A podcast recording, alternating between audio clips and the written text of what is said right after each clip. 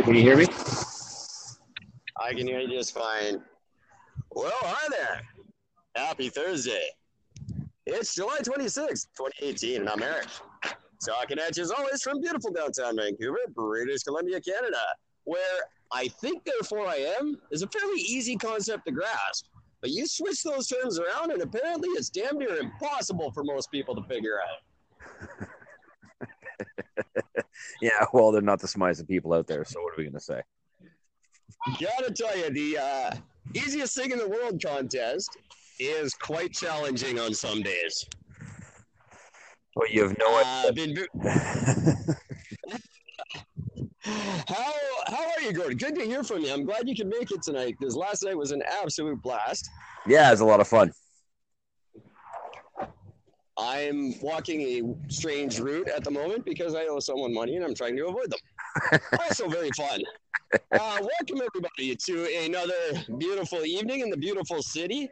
Uh, one announcement I have to make before we kick off the show: uh, we have a brand new email address. Uh, maybe it's me 42 is no longer going to be our email. Uh, it is now. It's not just me. Six at gmail.com. uh, it's not just me. The number six. I Um, number six just added up it, it, it, was all they had that was available. That means there's five other ones. uh, but yes. Uh, yeah, apparently there's five other, so it really is not just me. Literally. Hey! Hey! He's ignoring me. Oh, that's not a good way to avoid attention. Um, okay, where was I? Very distracted on this Thursday evening. I think the heat has officially gotten to me. Okay, so brand new email. It's not just me at gmail.com. And that is where your entries, you're tracking your progress to the hashtag easiest thing in the world competition, where we will be announcing some prizes uh, in the month of August for this contest. This is it. Literally is the easiest thing in the world. Get up, go about your business, and all you have to do is be nice to everybody you encounter in the day. And not, uh, don't be obnoxiously nice. Don't go out of your way. Just be polite. Be courteous. Be a gentleman or a lady the way they used to, and you can win some prizes. Easiest thing in the world. Literally. So let us know. But to say, on that note, I actually, because I'm actually doing some uh, shopping for a new bed, I had one of the greatest customer service experiences ever today. Um, uh, but terrific guy, uh, just a pretty much the definition of what customer service should be: friendly, honest, and it's the honest thing that I can't stress enough. That was just awesome. Um, you know, just great, great, great, great time, and just this this guy falls over that. Just you know, just what a really nice guy. So props to Oh, I'm really him. Yeah. I'm going to be giving one hell of a great review for this guy uh, tomorrow once I actually go up and pick up the bed. So Well, say his name if you have it. Let's uh, give credit where credit's due. um, yeah, no, I'm gonna have to do that tomorrow. Top of my head, it's not right there. Um, I have his information written downstairs. I just don't feel like going inside to get it. That's uh, that's what I like to hear, and that's uh, the fact that he probably doesn't know that this is a thing we're trying is even No, he has no idea. So, Um, yeah. there are good there. There are good people out there, and I just think they need to be. We all need to be a little more assertive with um, jerks in our lives and say, "Hey, jerks, quit being jerks." Um, you know, it's and the way to do that is to, I think, just assault them with niceness. yeah, it, it can definitely help. You know, it's uh these people that want to go out of the way just to be mean spirited, uh, to talk down to others and that sort of thing. Yeah, it, it's got to stop. It's, it's it, it doesn't get you anywhere. It's like going into a restaurant and complaining about your food and service before you get the food. It's it's just a dumb idea. Well, I work. I, I now do volunteer work at a uh, place, uh, the safe injection site here in Vancouver called Insite. Um, a place where drug users can go use drugs safely and not die. Um, I do this for a couple of reasons. One is I used to be quite the fan of injection drugs, so uh, they probably saved my life on more than one occasion. And the other reason, which is really more close to my heart, is a just inordinate amount of good-looking women work there. Um, Uh, you are a Samaritan, my friend.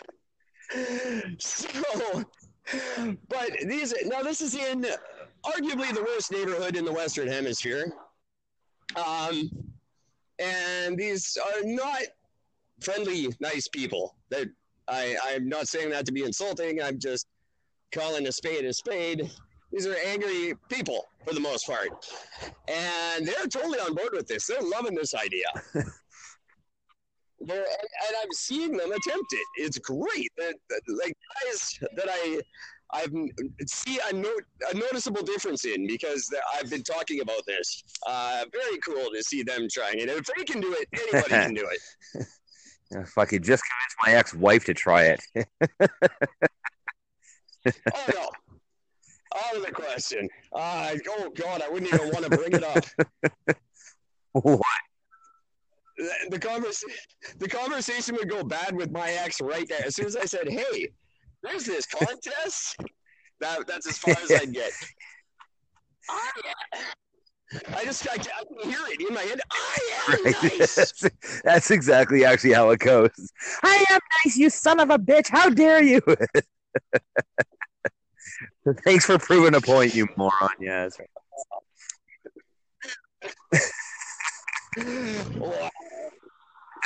Yeah, no, uh, they don't qualify.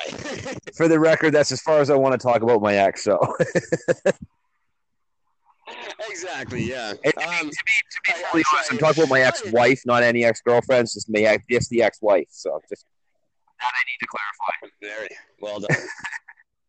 I did do in in your absence. I did do one episode almost completely devoted to mine because uh, she went on Facebook and made an attempt to publicly shame me, and it was quite funny. Um, I think she thought it was uh, that it was some big mystery that I'm not paying all my bills on time and whatnot, and she tried to point that out on Facebook. Ooh, Um, I, I pointed out that there are two things in life um, with odds worse than winning the lottery. Uh, one of them is getting attacked by a shark on dry land, and the other one is trying to embarrass me. it, does, it doesn't happen. It's- the, the probability of me ever being embarrassed is very, very low uh, because I'm an open book. I'm the first. It's no secret that I'm uh, facing financial hardship right now. I I was the first to announce it to everyone, mostly by borrowing from everyone I know. That's always a good tip. see, those things have never embarrassed me. I always say, if you want to embarrass me, you know, compliment me. I, I don't know what to do about that. That's how I get embarrassed. Say something nice about me. I'm like, ah, shucks, shut up. Anything else? Hey, look, Gord's in debt. So, who is it? Give me a break. one is wet, the sky is blue, and Eric's broke again. Three things. Guaranteed life. That's right. Taxes, death, and my financial struggle. I'll never pay my taxes, and I'm probably gonna just with my luck, I'm gonna live to be like 115. And you'll die with the ultimate bill going to somebody. Oh yeah, yeah. I, you know, longevity does not run in my family, but I can just see it. Just with my luck, I'm gonna set some kind of record. See, for me, that just means I have to make it past. I think.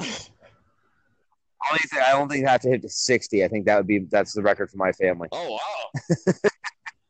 Yeah, for the guys, anyways. Yeah, yeah. We're we're we're uh we're not long for this world, unfortunately. And I think I laugh because I'm guaranteed death on so many different levels. I got heart heart issues and heart history from my mother's side.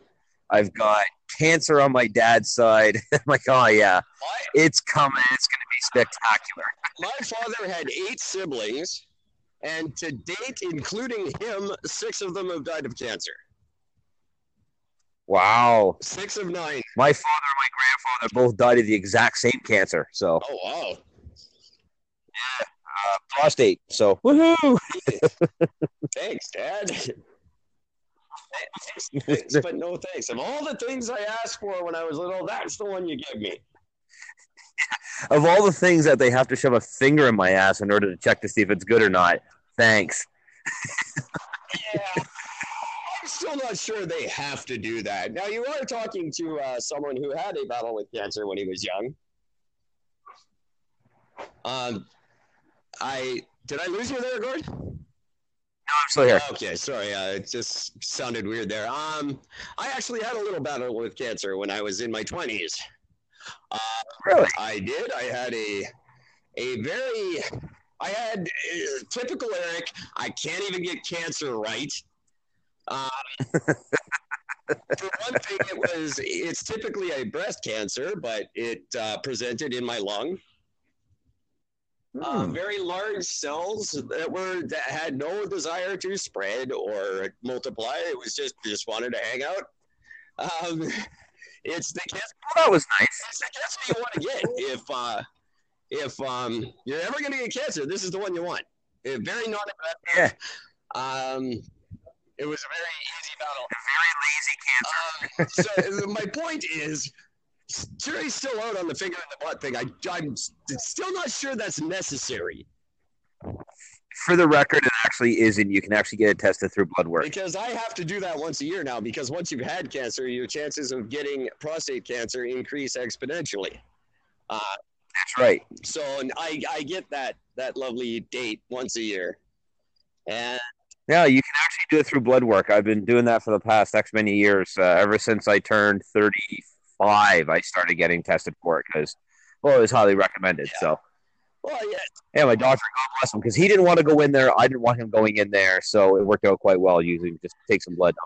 yeah. See, I just feel like I can't cut him off at this point. I mean, I've, It's becoming familiar territory. So, been, I've been giving it away for all these years now. I can't just say it seems mean. It does. You know, it's like even even your ex had to have sex at least once a year, probably.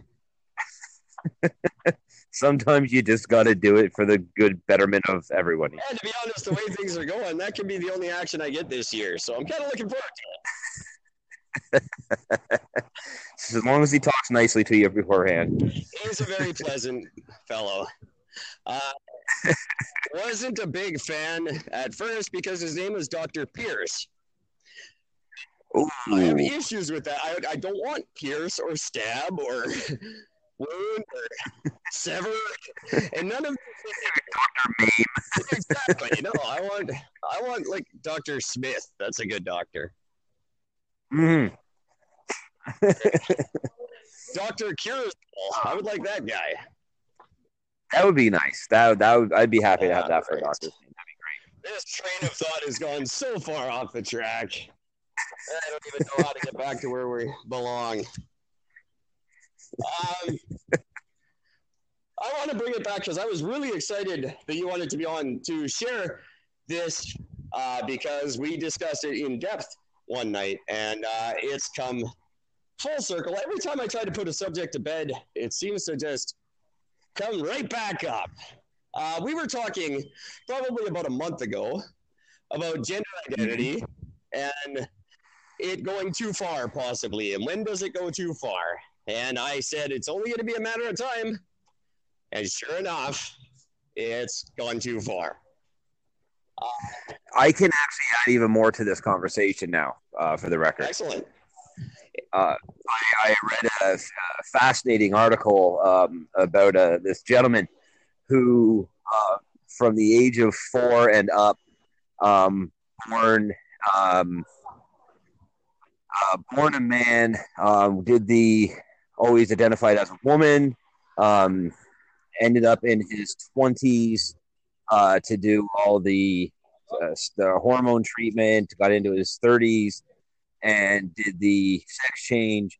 And as soon as he hit his 50s, um, he just basically sort of realized that he spent so much time focusing on one thing that he actually lost uh, an identity and he's come back and he's he's now a man and he actually calls he considers identifying like when it comes to children by not giving them a sex directly and that sort of thing letting them figure it out he actually calls it child abuse Wow.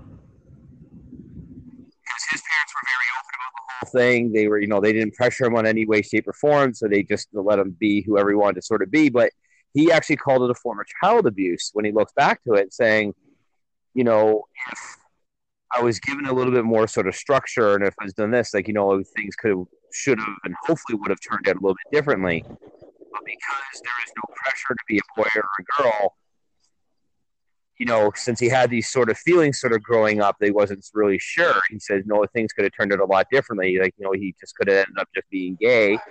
He could have, like, all these little things that would have been different in his life. It was a fascinating little article. It is, But yeah, he actually calls it child abuse. I thought that was strange for a guy who was raised by very supportive and loving family, and he still calls it child abuse.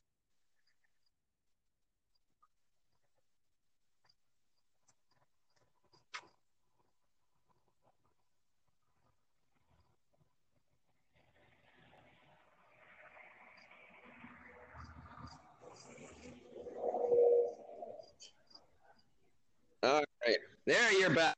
Hello? Hey, what? With my network. Oh, yeah, uh, sorry.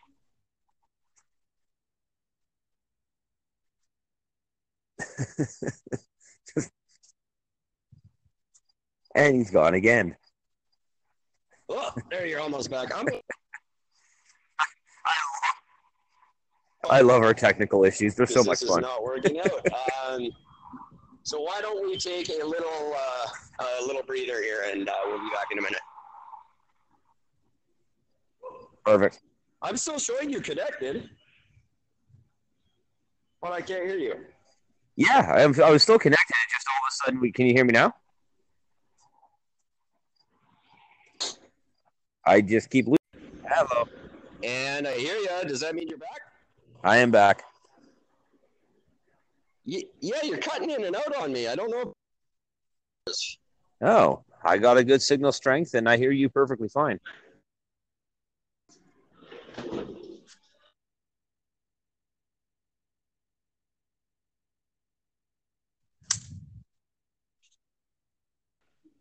God damn it. There you are. I got you. There, there we go. That's much better. uh, sorry everybody for if you have to listen to this because I still haven't uh, figured out. Oh, I might have a way to edit it tonight. We'll see. Ooh, awesome. I, I didn't have a way to do that last night, but I felt uh, the episode needed to go up anyway. I don't know if you got to hear it, but it is there in full. I did hear most of it. Um, so back onto the subject at hand. I'm sorry everybody for that little interruption. Uh, my question at the beginning of this conversation was when is this identity thing going to go too far? When is someone going to take advantage of it? Well, a man in Alberta has answered my question for me. A 23 year old Alberta man uh, changed his gender on his birth certificate and his driver's license and got a note from his doctor saying he identified as a woman so that he could save $1,100 a year on his car insurance. That's He called taking not- advantage of the system. He does not actually identify as a woman and has come out and said he means no disrespect to anyone, uh, but he's saving $1,100 a year. How So, does it, how yeah. is that not illegal for a doctor to sign off on that? It is absolutely not illegal. Um, there's no fraud here because you can't prove it, that he doesn't. But isn't him Um, admitting it proving that he's frauding? Well, I, in a legal sense, I guess not. He's because it's that's how he's identified, so that's what the system says. So, I, I See, in other countries, they have uh, protections against this because it's illegal to have two different insurance rates for men and women. Um, so again, that brings us back to last night's topic about Canada's fun little circus tent of laws. Um, we have different rates for different genders, therefore, it just makes sense. Oh, women pay less? Well, I identify as a woman now. and there's nothing you can do about it. and then all he has to do is say instead of saying "suck me," is just lick me. Yeah, exactly. um, so he did. He changed his birth certificate, he changed his driver's license, and then he took those documents to his doctor and got a note and went to save money on insurance. Now, they are saying uh, the insurance company probably won't allow this when he goes to renew his insurance. But uh, for the time being, uh, exactly what I said was going to happen. Oh, what a shock. Your old Uncle Eric was right about it. Someone took advantage. Oh, a lot sooner than I thought. And it's going to open up uh, just, I think, a whirlwind of guys trying this for various reasons. Oh, absolutely. And women will be doing the same thing for other certain reasons as well. and I'm sure we'll hear about it um, quite a lot from the gentleman who I want to talk about next. I'm sure he has a lot of opinion on this. Uh, everybody's favorite uh, uh, homophobe, Jordan Peterson, is back in the news. You know Jordan Peterson? He's uh he's he's what is he? Uh, he's he's an MP or something. Yeah, uh, really popular one. Uh, very vocal against LGBTQ two rights. Sorry, it takes me a minute to get all that right. Congratulations Um, for doing that, by the way. Uh, very vocal against their rights. Very vocal uh, uh, anti-gay rights. Refuses to use gender-neutral uh, descriptions when he's referring to people. Um, very polarizing figure. And he is scheduled, scheduled to speak at the University of Toronto at the end of this month. And they're already protesting there. Um, protesting against him speaking because uh, he, he doesn't represent their, their uh, beliefs. Um, Yeah, but their base changes every month. it does. and that's frustrating. I mean, like I, again, I'm not supporting this guy. I mean, mainly because well, like I don't know much about him because I don't follow him. But I don't understand, like, wh- like I've had people talk to me because again, with me with my customer service and everything else, like you know, because everybody's just sir, ma'am, you know, it's very, very cut and dry in that sense for me. You're just you know, whoever. I perceive you. If I'm second guessing with the whole thing, I'll just dart around the issue until I get a clear answer. But Sure. I don't I don't I think it's so impersonable to just walk up and say like, you know, hey fellow human. It just seems so alien. You know what I mean? Like like I'm from a completely different country and I'm trying to identify with somebody I don't know anything about. I just I don't understand the point. I'm going to do it the way I know best. And I'm going to expect you, if you want to be addressed as something specific, let me know at the beginning of the conversation. Don't expect me to figure it out. Yeah, exactly. Exactly. Come out and say immediately, I want to be called such and such. Yeah. I don't want sir or ma'am. You call me this. Okay, great. Let us begin our acquaintance. Uh, don't get a guess, and don't get offended if I venture my uh, uh, opinion and it happens to be wrong. If I say, hello, sir, and you go, no, I'm not, sir. I'm whatever you are. Don't get mad at me because you, you look and talk like a dude. Yeah, you're presenting yourself as a man. How am I not supposed to assume that that's how you want to be addressed? Like, uh, it's, uh, wear a shirt. Polite, yeah, wear a shirt. Well, politely correct me and let's go about our way. You can't be offended if I get it wrong. If you've got a mustache and, and you're wearing a football jersey, I don't. Many women in Vancouver have mustaches and football jerseys. I should. And women look really sexy, and them guys just look like douchebags. You should. Yes, exactly. Which, by the way, there's something. By the way, this there's one of those reasons why I wish I could be I could identify as a woman. Women can look sexy in pretty much everything. Put a put a woman in a man's suit, sexy. Put a woman in a construction outfit, sexy. Put a woman, you know what I mean? Yes, very much so. Put a dude in it, we just look like a dude, and there's, there's nothing else to it. And they will make the most non-sexual thing. My ex-wife had this wool sweater. I don't know what it was about. It drove me nuts every time she put it on. It- what was it? She, it was just this plain wool sweater. Yeah. Nothing special about it. Hottest thing ever. Right? Women are great. I love how they do that. I love a, a woman coming in or out of the bedroom wearing my shirt. Love it. Oh, a woman wearing a dress shirt and barefoot. Oh, Love that. so sexy. like that, like, like that woman who danced in Risky Business. In Risky, Risky Business. Oh no, wait, that was Tom Cruise. Um, Same thing. yeah, let the emails come in for that comment.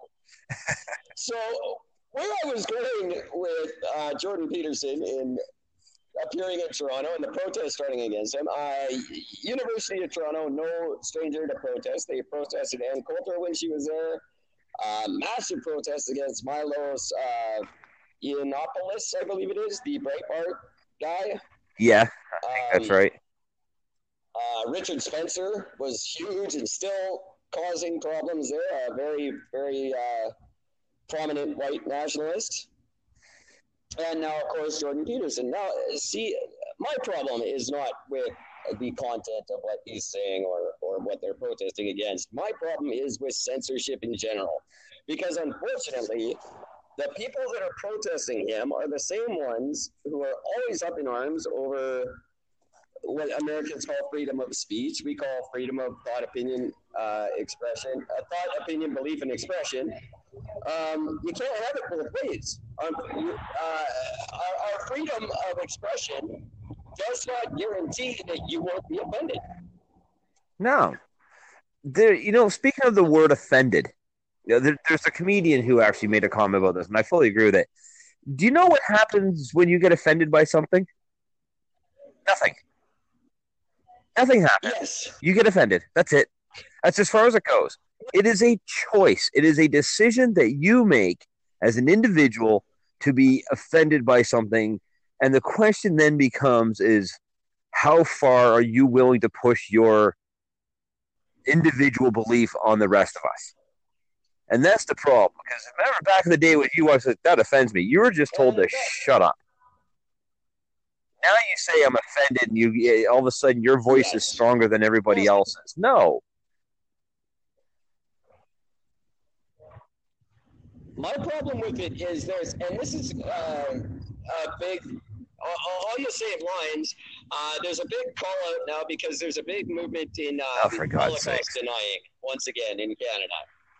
Um, and people are saying that Holocaust denying has to be legislated uh, as you know, it has to be made to be illegal because uh, the, the argument is that it works, that it is effective, and that Canadians are by and large starting to uh, hate Jews because of this.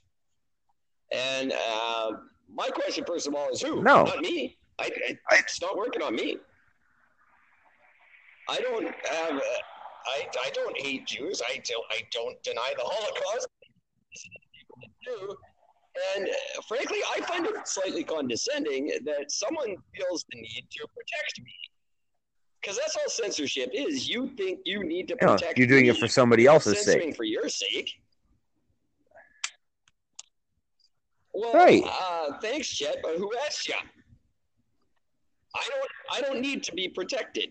Um, and I find it insulting that you think I do, to be honest. Um, and censorship is such a dangerous road to go down.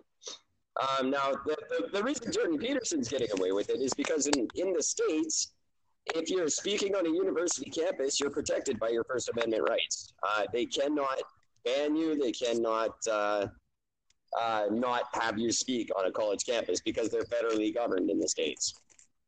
Uh, we don't have that kind of protection here, and they can, if they decide, uh, tell this man he's not allowed to speak. Yeah, but what's the harm in that? I think that's a good thing. You should be able to at any point just sit and say, "I don't, I don't want this guy to speak here anymore." And if the majority rules, then it should be fine. But if it's five people out of a group of five thousand that are complaining, shut up, don't go, and go do something else. I don't have the numbers exactly. Uh, I I don't. I would imagine it's a minority of people, uh, because a minority of people are going to actually go see this man anyway.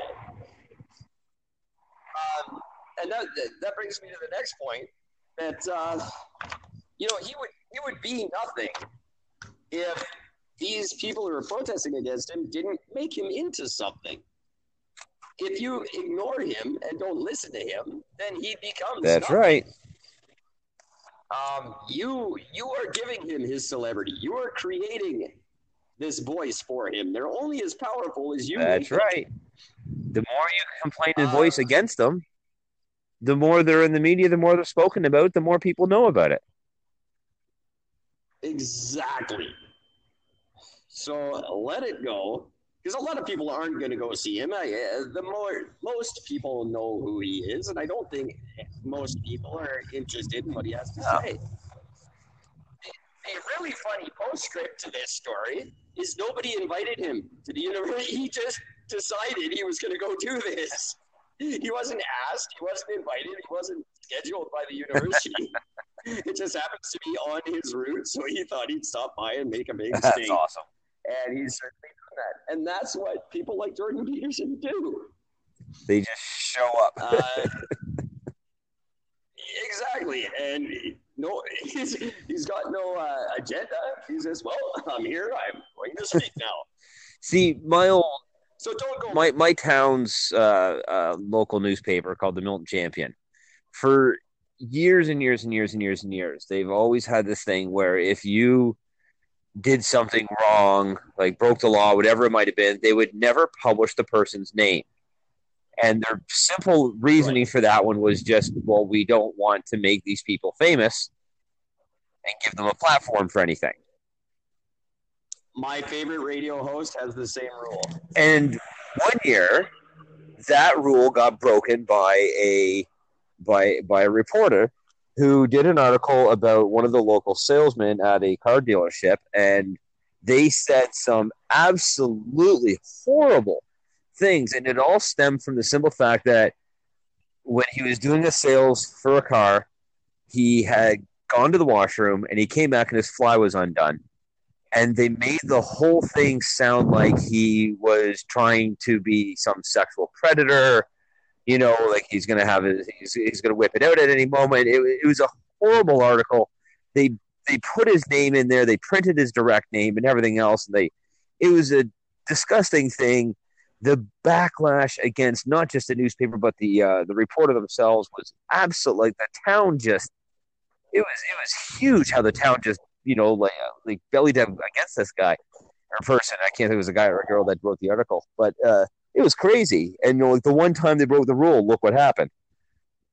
You know, you don't, Yeah, you, you good. just, you just don't do that. Like, I mean, this person was like a actual, like a friend, like a family friend of ours, and I've known this man my whole life, Oh, and wow. he's, you know, he was a straight up guy, and he always was respectful and he was a really nice guy. And just to sit there and to say that because he forgot to do his fly up one time, that doesn't make him a sexual predator.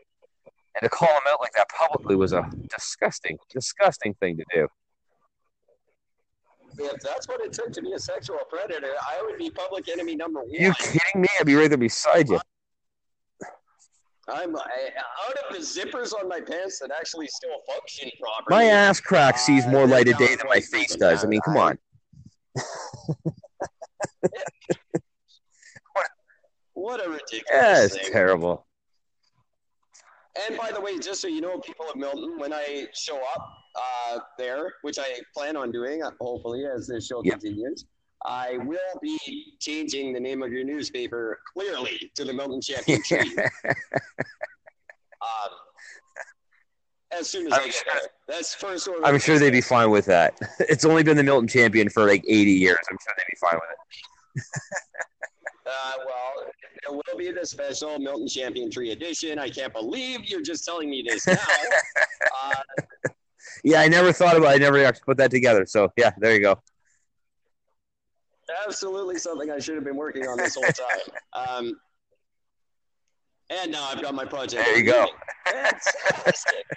uh, I'll be looking up those ar- archives and, and I'll post uh, the ones I make on the events page. So there's something more than please add events. uh, Which, for the record, I. Uh, when I was listening to that episode uh, earlier tonight, I could not stop laughing when you when you were talking about that. It was just like the greatest thing ever. And there's nothing there. It's just a blank spot saying here, add an event because nobody cares. It's Milton. I I love it. I, it's my second favorite town on the planet. The moment. Oh, Um, uh, second only to um, Ashburn, Virginia, my favorite town. well, why is that your favorite? Uh, because 60% of the listeners of our humble little podcast hail from Ashburn, Ashburn, Virginia, you guys are awesome.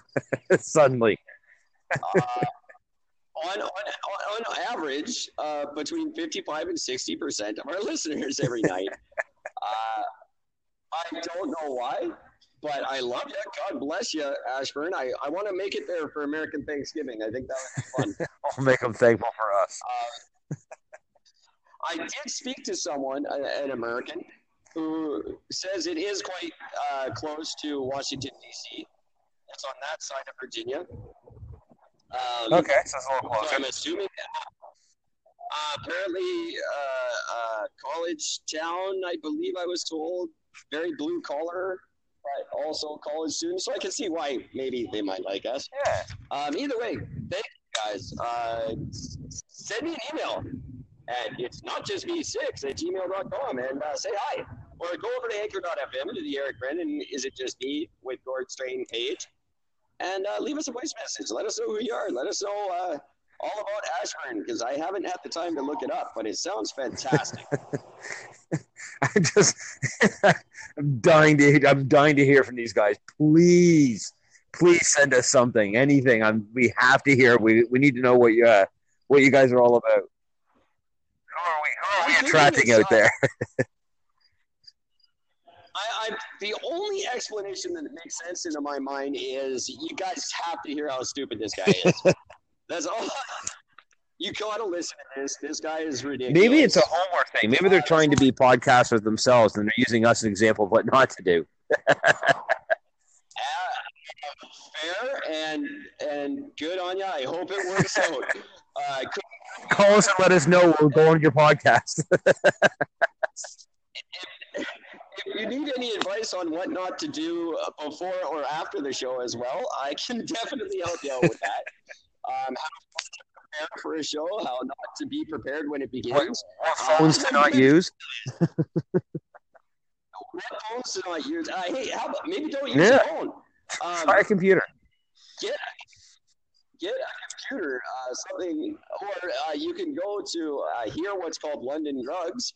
Um, is it London Drugs big out east? I believe. No. I've never even heard of it before I moved out there. Oh, okay. Um, they have a whole setup. They have a whole podcaster setup at London. You can it'll run about a thousand dollars in total, but they've got the whole nine yards. It looks like your own personal recording studio. It's absolutely fantastic.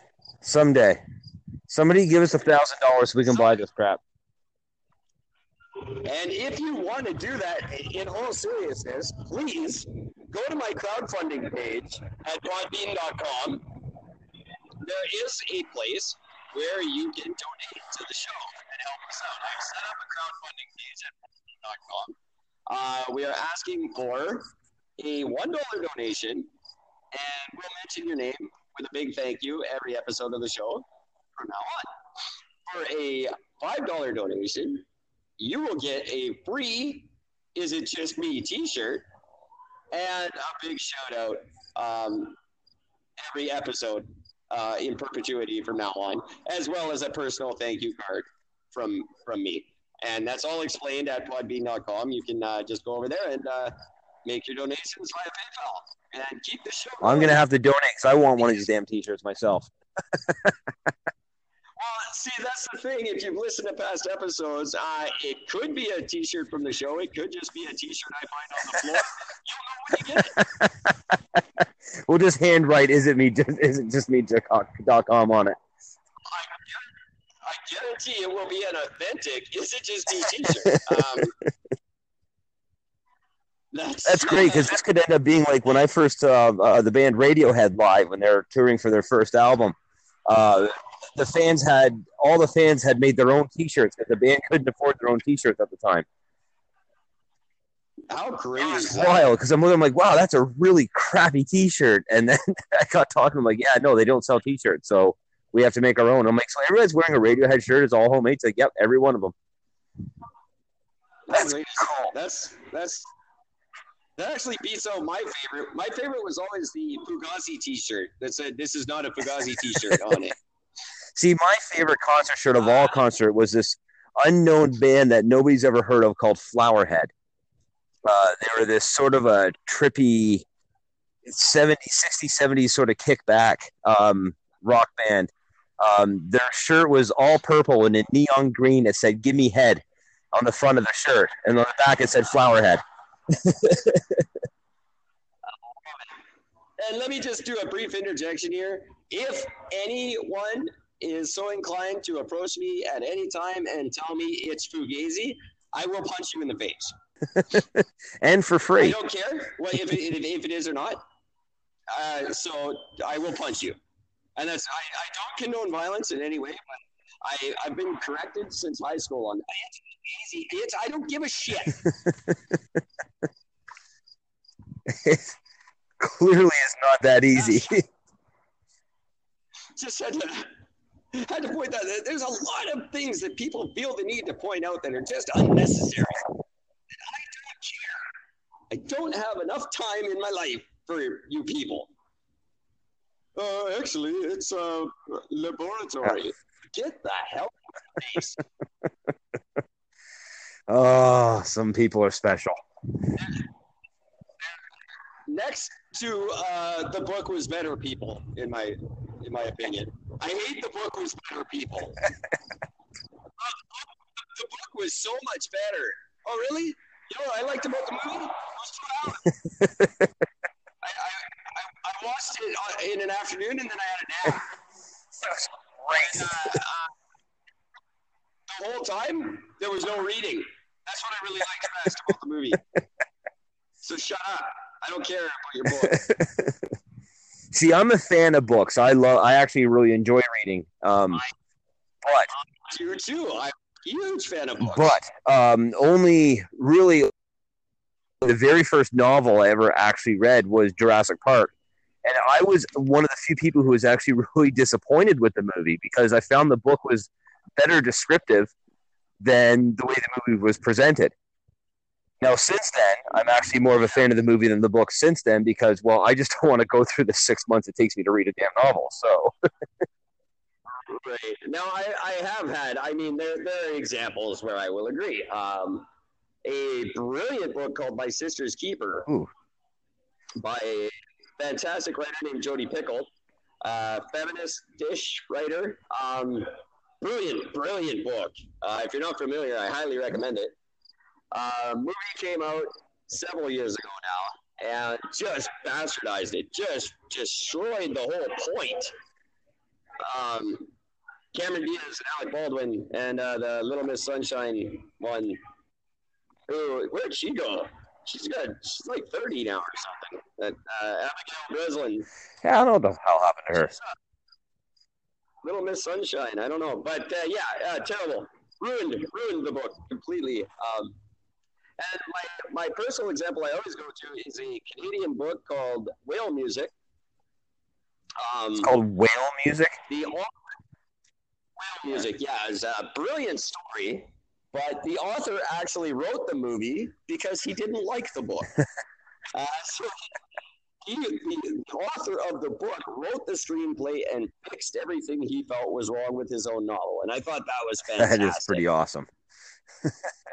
And uh, Rheostatics did the entire soundtrack. The movie was made. Oh wow! which is awesome. Uh, just read the screenplay and did the soundtrack, and it works. It's brilliant. Uh, Paul, one of Paul Gross's first acting roles. If you're familiar with Paul Gross, my favorite actor. Um, and Is he really? Is your favorite actor? He is my favorite actor. I love him. I love him in everything he does. And I kind of look like him, which is awesome. um, I think he's great. He's always great. He did a, a really amazing show called Slings and Arrows, very short-lived uh, CBC show um, about a theater director at a small town theater company in Ontario, and it was just absolutely hilarious. Um, and they do a different Shakespearean play in each epi- in each season. Uh, the the theater company is putting on a di- different Shakespearean play, and they actually help me understand and like Shakespeare more. Um, I still, I still don't like I love Shakespeare. the fact- Uh, neither do I, but I understand him more now. And I gotta say, I love the fact that there's crickets in the background of me telling this story. It could not be more appropriate. It's funny because are you talking about the crickets in my at my place? Because there's crickets chirping away over here too. Coming through loud and clear, and I, it's almost like it's on purpose. It's just one too. He's one lone little, one lone little cricket hanging out by the monuments. oh, it's, yeah, it sounds like an orchestra. Yeah, no, it's just the one. I love it.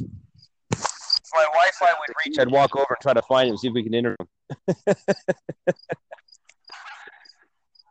He's, he's he's he's part of the show now. He's well, he's a special contributor now. we'll give him credits. Uh, we'll have to give him name.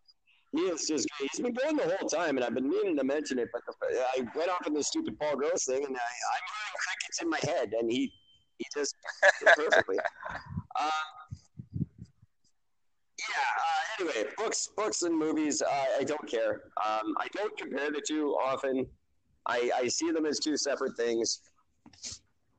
Um, and so don't do that to me. And we're, and uh, if you do, then you can go hang out with the Fugazi shirt people and the people who say Fagoozy.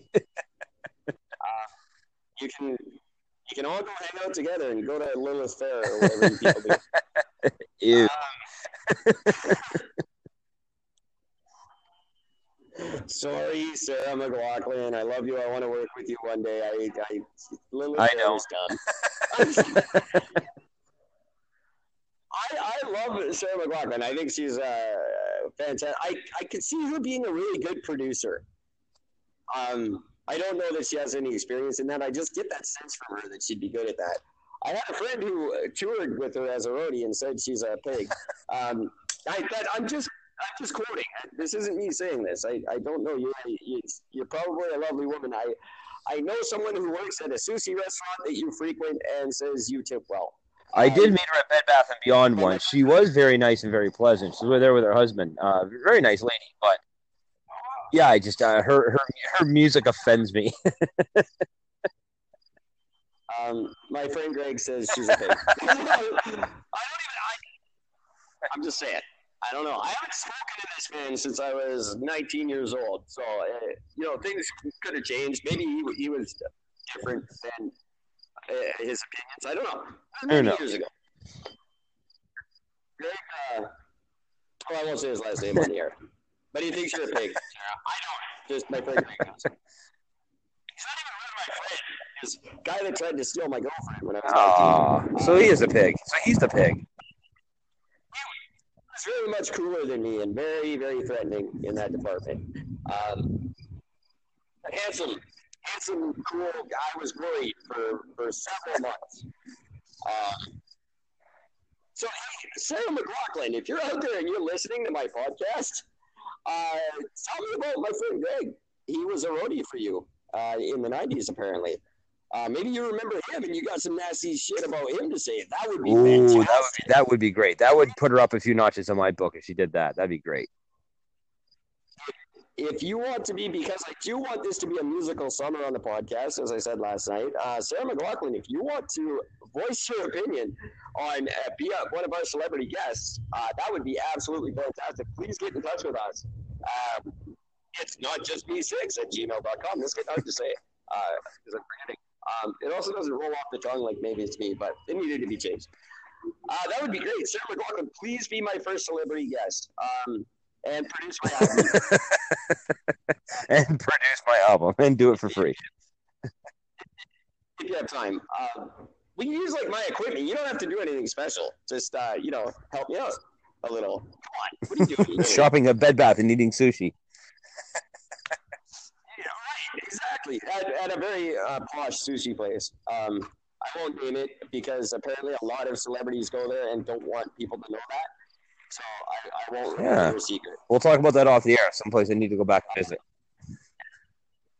Absolutely. I, I don't know if this uh, lady still works there. This was a couple of years ago. Um, but yeah, said she's a good tipper. So Sarah McLachlan, you're a good tipper.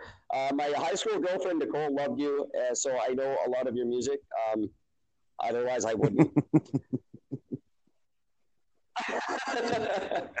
um, Otherwise, you'd be like the rest of the population. There's a lot of uh, very popular Canadian musicians who I am incredibly familiar with their stuff because someone else liked them, and I'm glad I am. But uh, that's the only reason. Uh, Bryan Adams, another local guy, he's got a studio right down the street from where I'm sitting. At the Oh, Same thing. I, I know all of your music, and that's not by choice. I- Bryan Adams used to live around the corner just- from my my uh, uncle, my cousin and uncle's place in West Van. Yeah, Really? I stood on his front lawn once. That's all I got. I, uh, I've never run into him.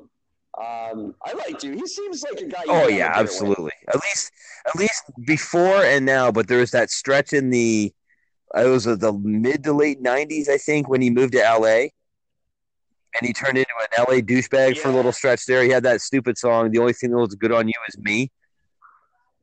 And he was all dressed in a silk That's shirt and had his hair all coiffed out. And yeah, that that was uh, yeah, Canadians revolted.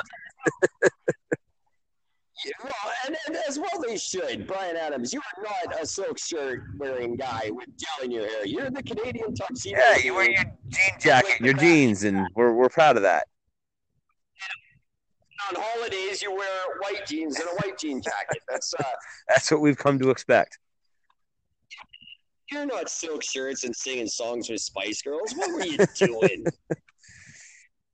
Come on, I, I, I understand you want to get in bed with a Spice Girl. That makes sense. That's that's a good. I would do the same thing if I had the option back in the day. Sure.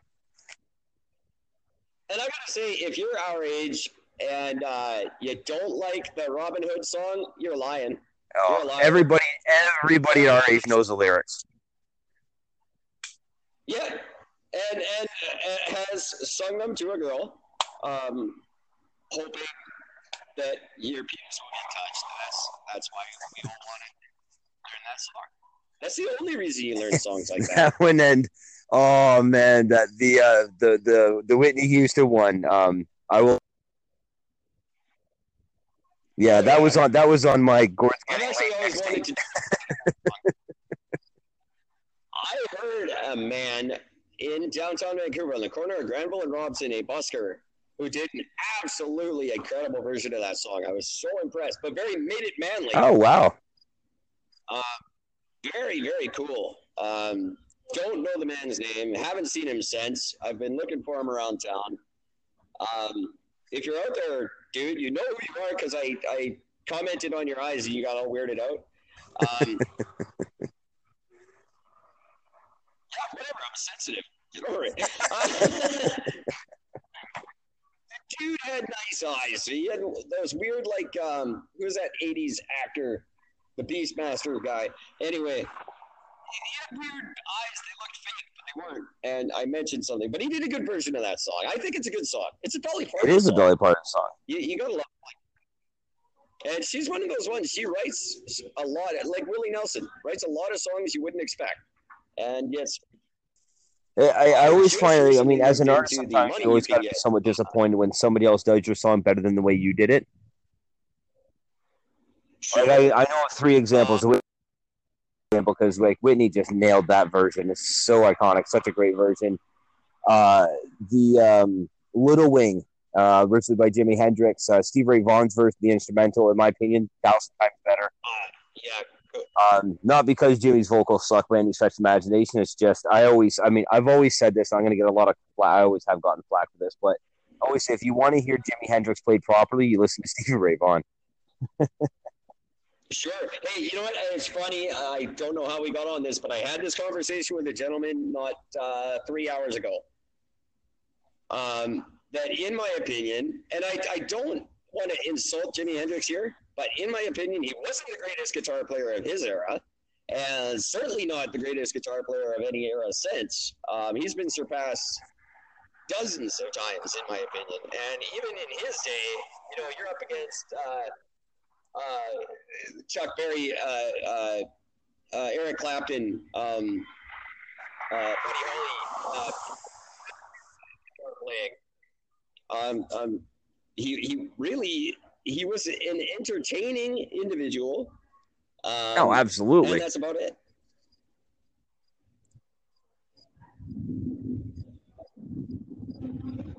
I, I, you, you cut out on me. All I'm hearing is your cricket. I, yeah, I lost you for a second there. Try to get some better Wi-Fi in a second. There, we go. Okay. Um, But yeah, but and I, I, I sorry. This is the, the third one. Now, this is the one that really surprises me. Um, again, speaking of Dolly Parton, uh, Jolene. Dolly Parton's version is really good. It's a great version, but the version that Miley Cyrus did, where she's like outside in the woods with some little band, she does this version. I gotta say, in my opinion, Miley nailed it, and it's uh, I I love the way she made the sound. So yeah, See, in my in my view, that's a Miley Cyrus song. yeah, Um, I that's just I, I just I because I feel the same way you do about that. I, where the hell did she come from? Like just out of nowhere, she's this credible thing now. I I really like her. well, I think she. I mean, for me, it was um, like you know, she, once she stopped sticking her tongue out all the time, she became a little bit of a better of a, I don't know, better person in a sense. I guess you know, she's a little bit too immature for a lot of the time. But yeah, as soon as she sort of matured up a little bit, she's uh, her vocals have got better. Um, she's just become a much better singer I guess better person. She, I'm a big fan of the voice. I've always been a big fan of the voice, and seeing her on the voice and realizing she's not stupid. It's a nice Um, shock. Really shocked. Yeah, I'm very shocked. And I want to get on this Canadian version, the launch. I'm so excited about this show. Um, Canadian version of The Voice. Oh. Uh, it's called The Launch, and it's being put on by um, Michael. What the hell's his name Bublé? now? Italian Saudi. He's, the guy. No, uh, uh, it's the guy who discovered and basically created both Shania Twain and um, the the new Shania Twain. What the hell's her name? Uh, the one that Katy Perry hates. I have no idea who that would be. Uh, Taylor Swift. Oh, Taylor. Swift. He discovered and he made, he made Shania Twain and he made Taylor Swift, and now he's making nobodies into somebodies. And I mean, with that kind of track record, why would you not want to be on the show? I I, I want to be on the show. I just found out it existed. I, I had no idea. Um, anyway, not the point. Uh, more to your point, uh, crazy. uh, Metallica's version of a mediocre Queen song. Oh, Stone Cold Crazy. Yeah, uh, uh, best version in the world. Oh, so good. Every time I hear Um, Queen's version, I'm just always like a little bit disappointed. And uh, yeah, as am I. Um, Guns N' Roses version of um, whatever the hell it's called, the Rolling Stones song. The devil. Pleased to meet you. Oh, um, won't you get my name? Woohoo! Um, Roses did an amazing version of that song for the uh, interview with the Vampire soundtrack. yeah, I forgot about that one. Yeah, there's a bunch of examples. Marilyn Manson, Um, Sweet Dreams. Come on. Who, who didn't get scared the first time they saw that video? Be like, what the hell is that? I, it was the first time I watched more than three seconds of anything he did because I wasn't a fan at the time. Um, very impressed by that. Never, never got the uh, Annie Lennox appeal. I, I never, I don't see it. I, I was not a Eurythmics fan. I'm not an Annie Lennox fan. No, Um, myself either. No, I never was a big fan of hers. I respected her as an So, artist. yeah. It's kind of like Sting. Respect them as an artist, not a fan of the music than myself. Ironically, I can actually say the same thing. I'm about to get shit on for this. I can say the same about David Bowie. I am I'm sorry. I have to agree. I am not a big fan of his. Uh, just I just don't like his music, and I appreciate what he's done. I'm sure he's a very nice guy, uh, but well, I mean, I I have to love him just because.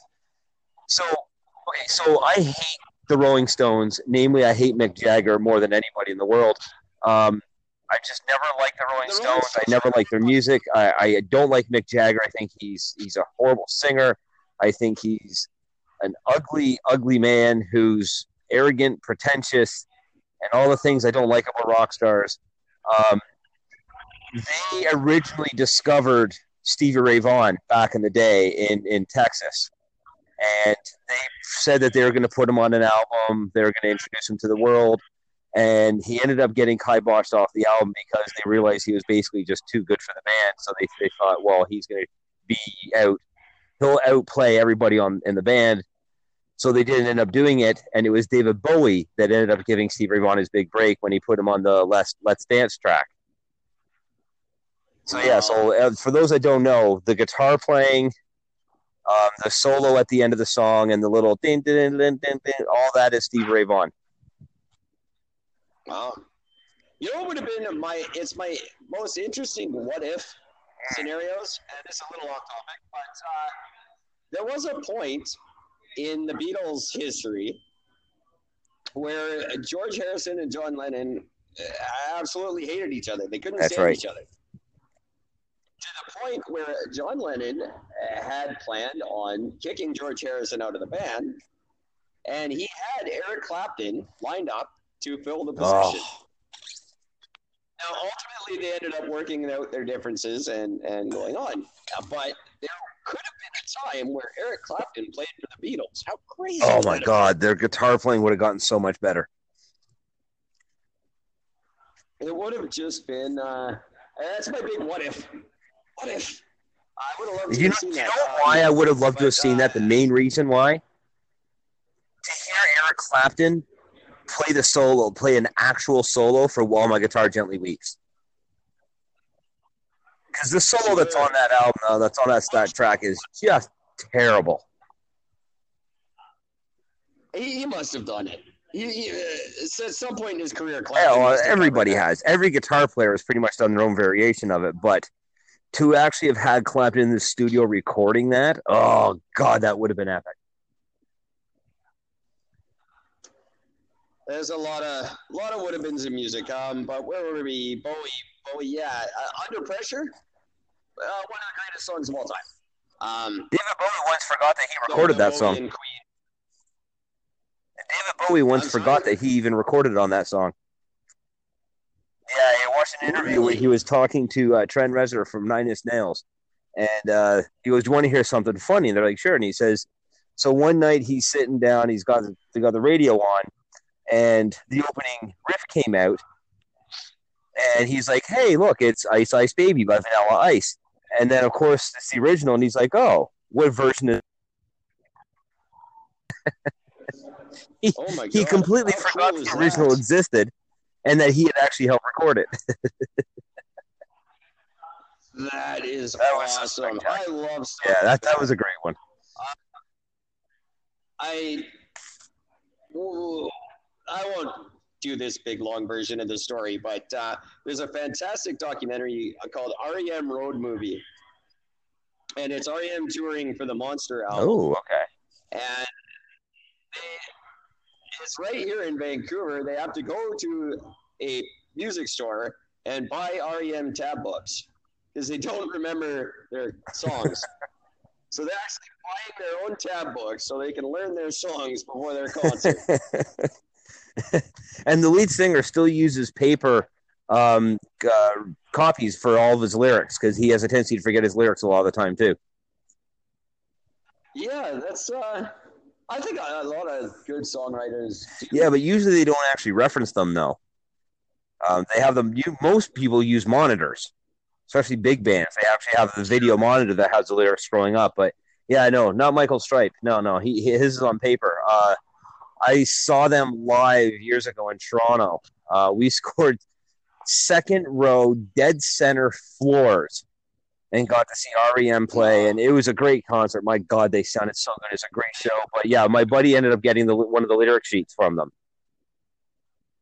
Oh, So yeah, cool. so because he would just take the lyrics when he was done the song, he would just take the piece of paper, crumple it, and chuck it to the ground, and then continue on. So right near the end of the show, we reached over onto the stage, and I grabbed the piece of paper and handed it to him. Like, here you go. they are in my holy trinity of the year that changed rock, and their uh, their album document, I believe, is responsible for all the good music that came out in the '90s. Um, the, the holy trinity of music, in my opinion, came out in 1987, and it was REM document, U2, Joshua Tree, and Guns N' Roses appetite for Destruction. It Um, bothers me about you too, though. Oh, I so hate Bono too. You Can't uh, deny the influence that album had on the music that followed it. It's a Um, great album. I'm a I just the band. Oh, I hate Bono. He's such a douche.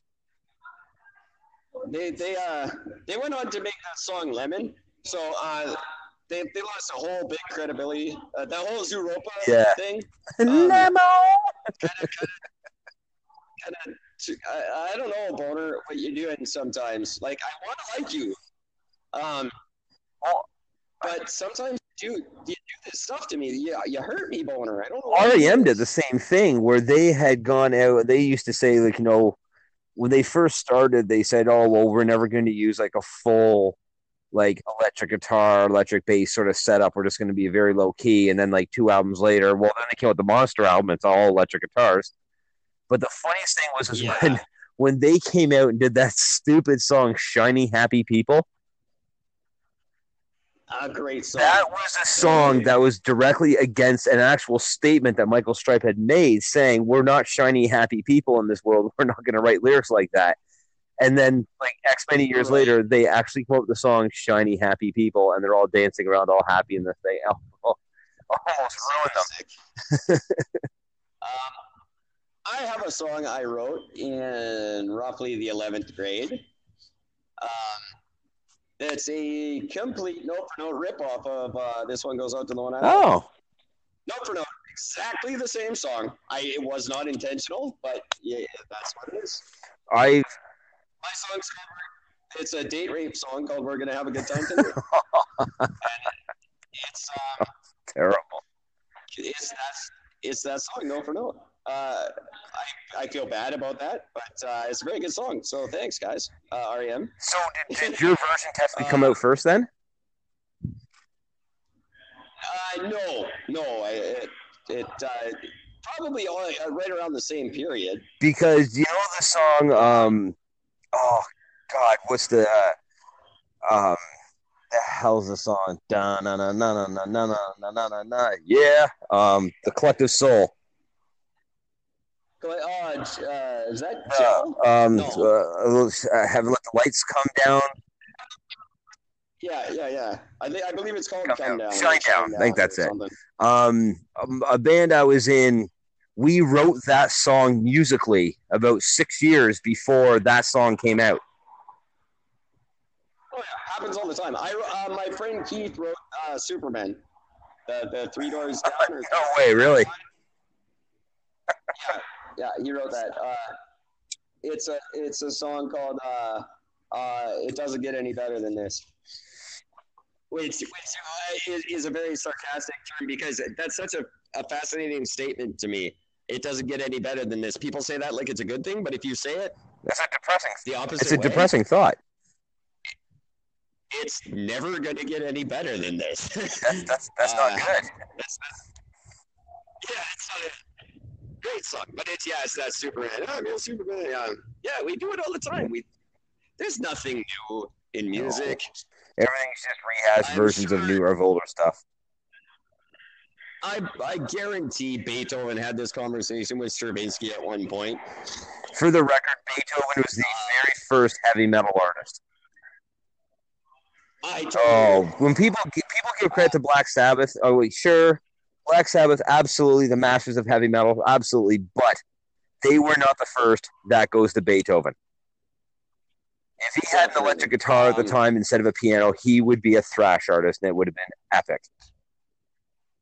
See, that's something I like to think about. Um, and we're running a little long here, folks. Sorry about that. And I haven't plugged anything I'm supposed to plug or talked about anything I'm supposed to talk about. But uh, that's something I often like to think about is uh, what certain musicians today's technology. Oh, you know? Like what what Beethoven have done with an electric guitar. If I had a time machine, I'd just grab Beethoven and bring him back and say, "Here, here's a guitar. Figure this out," and just watch him go. Introduce him to Trent Reznor and Right? He'd be the next Yngwie Malmsteen before Yngwie ever existed. Because that's just to take it back to Bowie for 10 seconds. I really love that uh, I'm Afraid of Americans song. Well, yeah, lyrically, it's a great song. That's true. The, uh, and uh, Trent Reznor is someone who um, uh, surprised me because I didn't like him at first. I heard March of the Pigs and I thought, who the hell is this asshole? And then uh, there was a girl I really liked who, who was a big fan of his, so I had to pretend I was. And uh, Yeah, I, yeah, Nine Nails. I'm a, I'm a big fan of. I have to admit. Um, I owned everything he recorded. I, I should say I owned all of his albums because all of his albums are numbered Halo One, Halo Two. I owned every one of them, and in order to do that, I had to buy all four versions of the Sin EP just to have Halo Five, Six, and Seven and Eight. Can you this for me then? Because I, I struggled with it all afternoon. It's funny that we got onto this because I was talking about this with another guy, like al- almost this exact conversation. Um, what was the double album? There was a, a double album, uh, late, I want to say 95, Downward Spiral? It, it, no, no, it was two faces and it was two separate albums. It was like a dark I don't remember the name of that one. Um, that was just after I got out of listening to Nin, so uh, I can't remember. Yeah, that was when I just started getting into them. Um, and right now, by the way, everybody, if you help us out with this and, and feel free to contact the show and get in on this conversation because I, I am on such a 90s kick right now. Um, for, for things that were a little off the beaten path, I'm really into Silverchair at the moment. Ned's Atomic Dustbin. Huge Right. fan. I'm not as big as you. I, you're the only other person I've ever met that's even heard of them, and you're a much I bigger fan. saw me. them. I, will. They've been to Ontario eight times, and I've seen them seven times. I missed the very first show they ever did in Canada, but I've caught them every other time they played. I'm a very big fan. Met all the members. They knew me by name. It was awesome. Wicked band. And on, on the classical thing, when they did the uh, the cut up, the, the Oh, whatever cut up. call it, Is the- the song cut up? yeah, but the charting Oh. version, the the the, the symphony orchestra is so It's so much heavier than the original. Yeah, and it's, and the, the, the walking violins. Oh, it just doesn't end. That song is uh, just life changing. If you just if you if you've never heard of them, people just go pick up their greatest hits album. Um, now I think you've told me they have more than one. But, They have uh, like three greatest hits album, but they have a, a one main one that covers everything. I actually own it. Uh, buddy mine got home. It's a CD and a DVD. with the blue cover. It's like a Yeah, blue, blue, bluish. Uh, no, this one's actually all black with like a hot pink Ned's logo, and it's Oh. just so good. It's just oh my god, it's, it covers everything from their first EP right up to their last album. Uh, absolutely amazing. of such a such a fan. And for the record, to give the power of the internet, um, the band had disbanded uh, in the in the nineties. Um, no, they hit it big, and then they came out with their last album, and uh, their fans kind of revolted because instead of it being that sort of poppy punk sort of thing, they went a little more almost industrial. And the fans revolted, and it was a little farther ahead of their time than what anybody was ready for at the time. So the band ended up breaking up for bad record sales and bad bad tour numbers. But the funny thing was was uh, uh, there was a there there was a revitalize done with the band um, through Facebook, and people asking for them to come back and to, you know, to start touring again, and it actually worked. And the Neds is doing tours and shows all over the UK and Europe right now, Is that all cool? based off of Uh, a Facebook web, Facebook fan site. One of my all-time favorite bands uh, from that era has a similar story. Uh, Faith No Yeah. More, who broke up. Uh, well, they broke up years before they broke up. To be honest, they were actually taking separate tour buses on tour. Uh, wouldn't speak to each other. Showed up on stage, did their shows because they were making millions, and they just couldn't turn that away. But they couldn't stand each other. And Mike Patton didn't like it. Uh, he wanted to be Mr. Bungle years before he got to be. That's a weird dude, that guy. That- oh, he's a freak. Yeah, I love his music. I he's a genius, but I I don't think I'd hang out. with I'd that. be a little scared. But same thing, just got back together uh, because of fan fan driven Yep. demand. And I think Yeah. that's cool. Um, I would just a lot more bands actually do that. I'd like to see. I want to see like sort of a festival, like a Lollapalooza type thing of awesome '90s bands that didn't get their comeuppance at the time. I want to see Anvil finally become world famous. Sure. They can headline the whole That'd thing for me. Anvil, Faith No More, Ned's Atomic Dustbin. Well, I didn't even have an album until uh, 2001. Oh, really? All, all I had was when I was in the eighth grade, there was a, a thing in the skate magazine where you could mail it in and get an, uh, uh, a cassette single, which they used to have back in the day, which was a, uh, a cassette that just had two songs on it, just like the old uh, EP That's right. albums. Uh, and this, you could just send it away and you got it free. So I did. I didn't know who they were, never heard of them, but it's a free thing, so I won it. And it came in the mail. It had uh, throwing things and kill your toes. Nice. And that's all I had to go on from uh, 19. What would that be? 1990 Yeah, somewhere around there. to uh, 99. That's all, that's all I knew. Was those two songs, and I still Oh, love I- Just because it is a fantastic Yeah. song. they're such a good band. You know, one band I always felt felt bad about when they came back, The Cure. Oh, Yes. what's the what's the lead singer? Robert Smith. So I'm not sure if you're aware about this one, but when The Cure came back, the first time they came back to do a big sort of reunion tour, he came out dressed normal, like a normal human being. He didn't have the gothy hair, didn't have the white makeup, and all that stuff. He just looked all normal. And the fans revolted. They freaked out. They got mad about it, and they demanded that he went back to his original early mid '80s, early '90s style look. So now he's all yeah, fat and he and he has to dress like this fat goth that's not him anymore. And I always felt I, I felt terrible because they're very successful, they're doing really well, but the poor bastard. Yeah, and come on, fans. They're not GWAR, for Christ's sake. Like, there's no big. It's not. This isn't Kiss without their No, makeup. even Kiss got away with that. Yeah, I. I well, I, I didn't like them enough to give a crap. So. Which, by the way, I actually rewrote the lyrics for their um, "Rock and Roll Night Party Every Day." I rewrote those lyrics. Um, I cannot repeat the lyrics. oh, I can. I'll, I'll censor it. I want to f your hole all night and lick you every day. So I went the opposite route. I just pictured myself aging and changed it to I want to rock and roll all night and part of every day. which is pretty much how they do it now. So um, I always found those, kind of- you know, like Twisted Sisters classic. I want a rock. which still has one of the greatest videos in history with all the headbangers smashing their heads against a locker. That was just too good. I never, never understood why he wanted that rock so badly.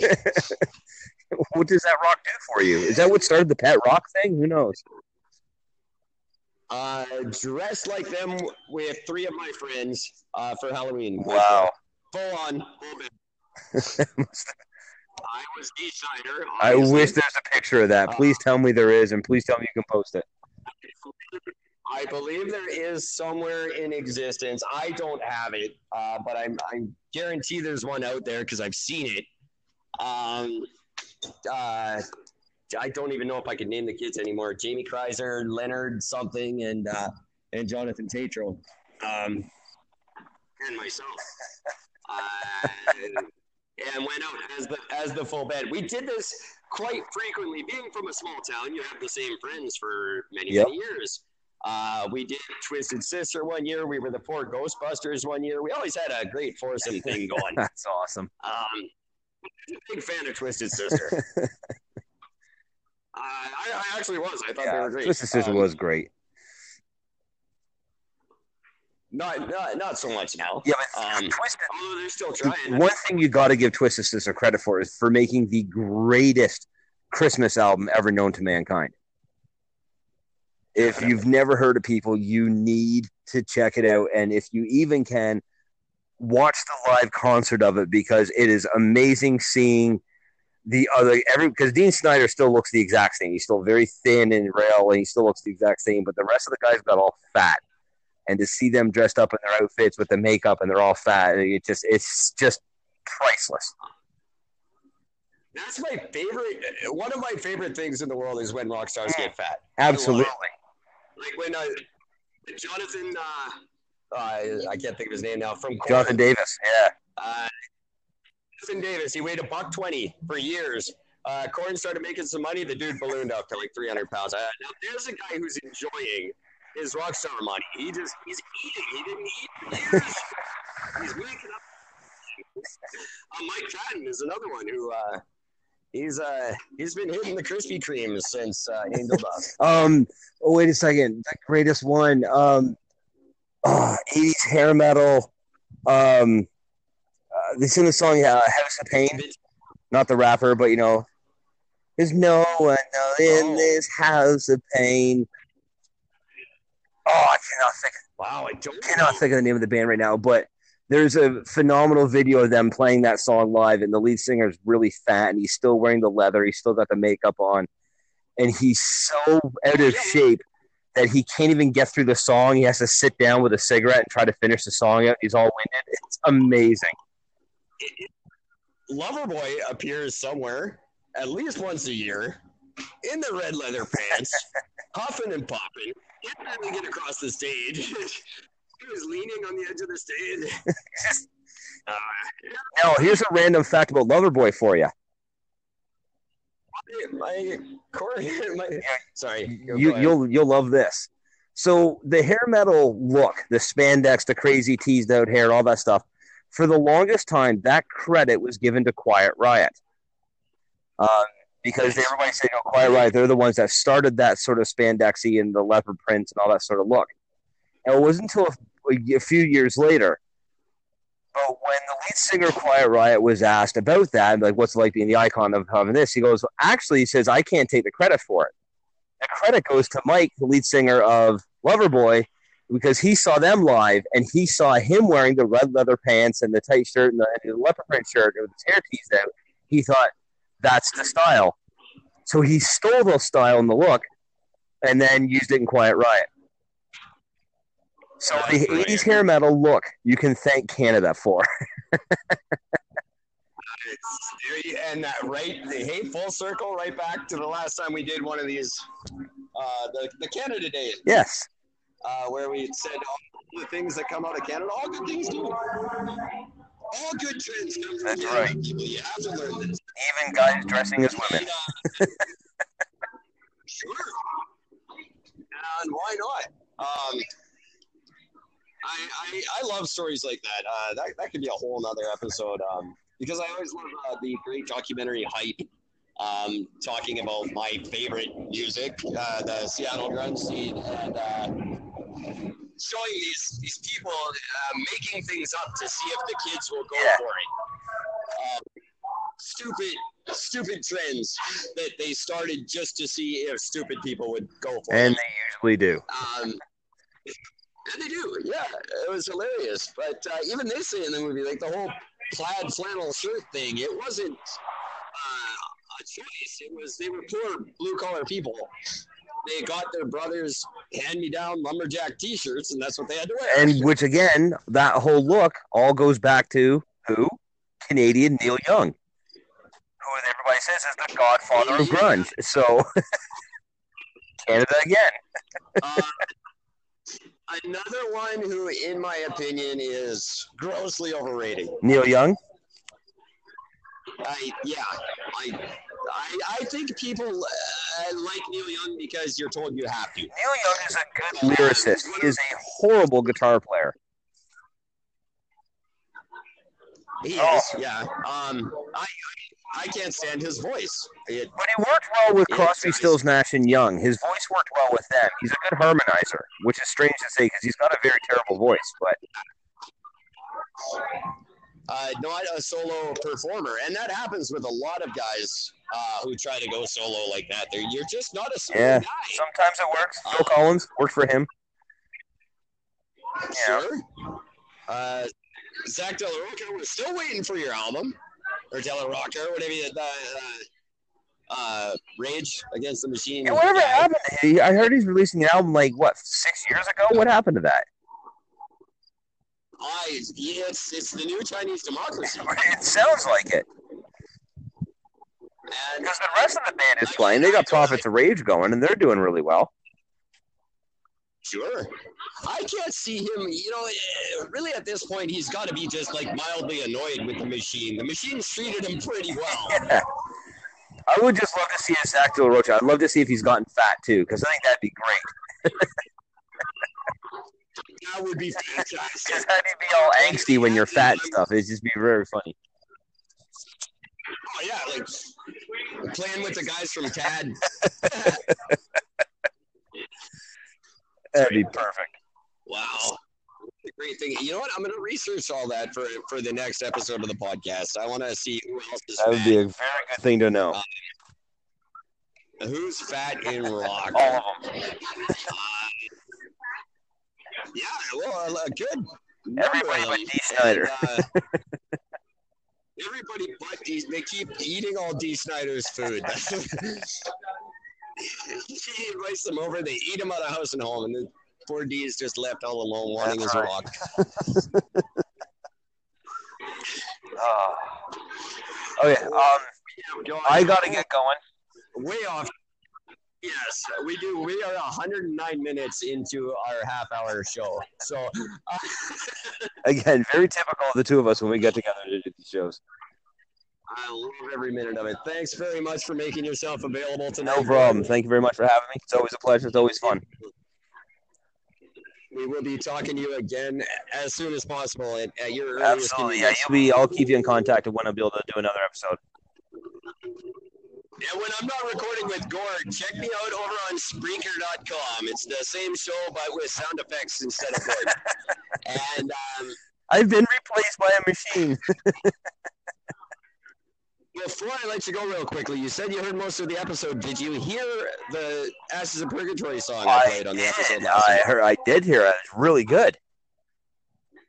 I'm Yeah. glad. I'm glad you liked it. That's uh I believe it shows up as called Rising from the Ashes. That's the working title is Fentanyl. It's cracked up to be. It was. Yeah, it was really good. I actually heard because I also uh, on the July twentieth episode, uh, you played uh, an Ashes of Purgatory song that I really enjoyed on that one too. Ooh, which one did I, I do can't on remember. I don't know. It's such a good record. I'm Yeah. sorry to say. Yeah, don't apologize. it's it's re- um yeah. I, I'm glad you li- you heard it. I've been dying to hear your opinion, but we'll do that on the next show. Absolutely. and I'm going to try to attach a brand new solo song that I've just finished producing. I'm going to try to attach that to tonight's episode. Now, is that going to go under Daryl in memory of that other girl from before? You know what? I should do that. That's brilliant. Because that conversation came up on one of the previous episodes. Was that for that clip? And I'm thinking, ah, I remember that conversation. I will absolutely do that. This will be Daryl Brennan's new hit. I love it. And dedicate to the random girl. That's oh, that's starts a whole new conversation, so I'm gonna have to let you go before we get carried away. Um, so everybody go to Spreaker.com in roughly 23 hours, and you can hear me do this again. Uh, until then, take care of each other. Be nice, everybody. And that Right is on. it. We're Cool. done. That was huge. That was epic. Um, I'll have it. I'll have it posted in about 15 All right, minutes. And thanks, man. That was awesome. We'll uh, do it again. If, and if you but you just have some money or some money, some time for uh, for uh, just a regular chat, we can do Yeah, that too. absolutely. Yeah, the, the next time, uh, next time we're gonna do one, I'll we'll, I'll call and we'll we'll get some extra, I'll get some extra time ahead of time, and we'll uh, we'll have a big chat. Awesome. Cool. You too, my friend. Have a good one. I'll talk to you soon. King George. Okay, as I promised, Gord, uh, and Eric original solo song. This is called Side, uh, slated for release later this year. Uh, I hope you enjoy it. This is just a sample, about 45 seconds of uh, my new single. See you tomorrow.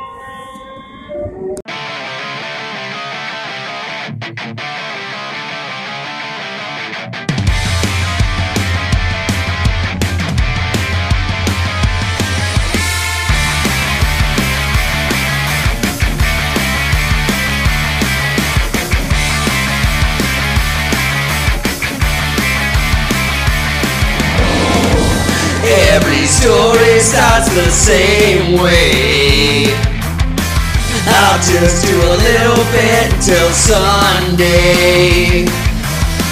And now I don't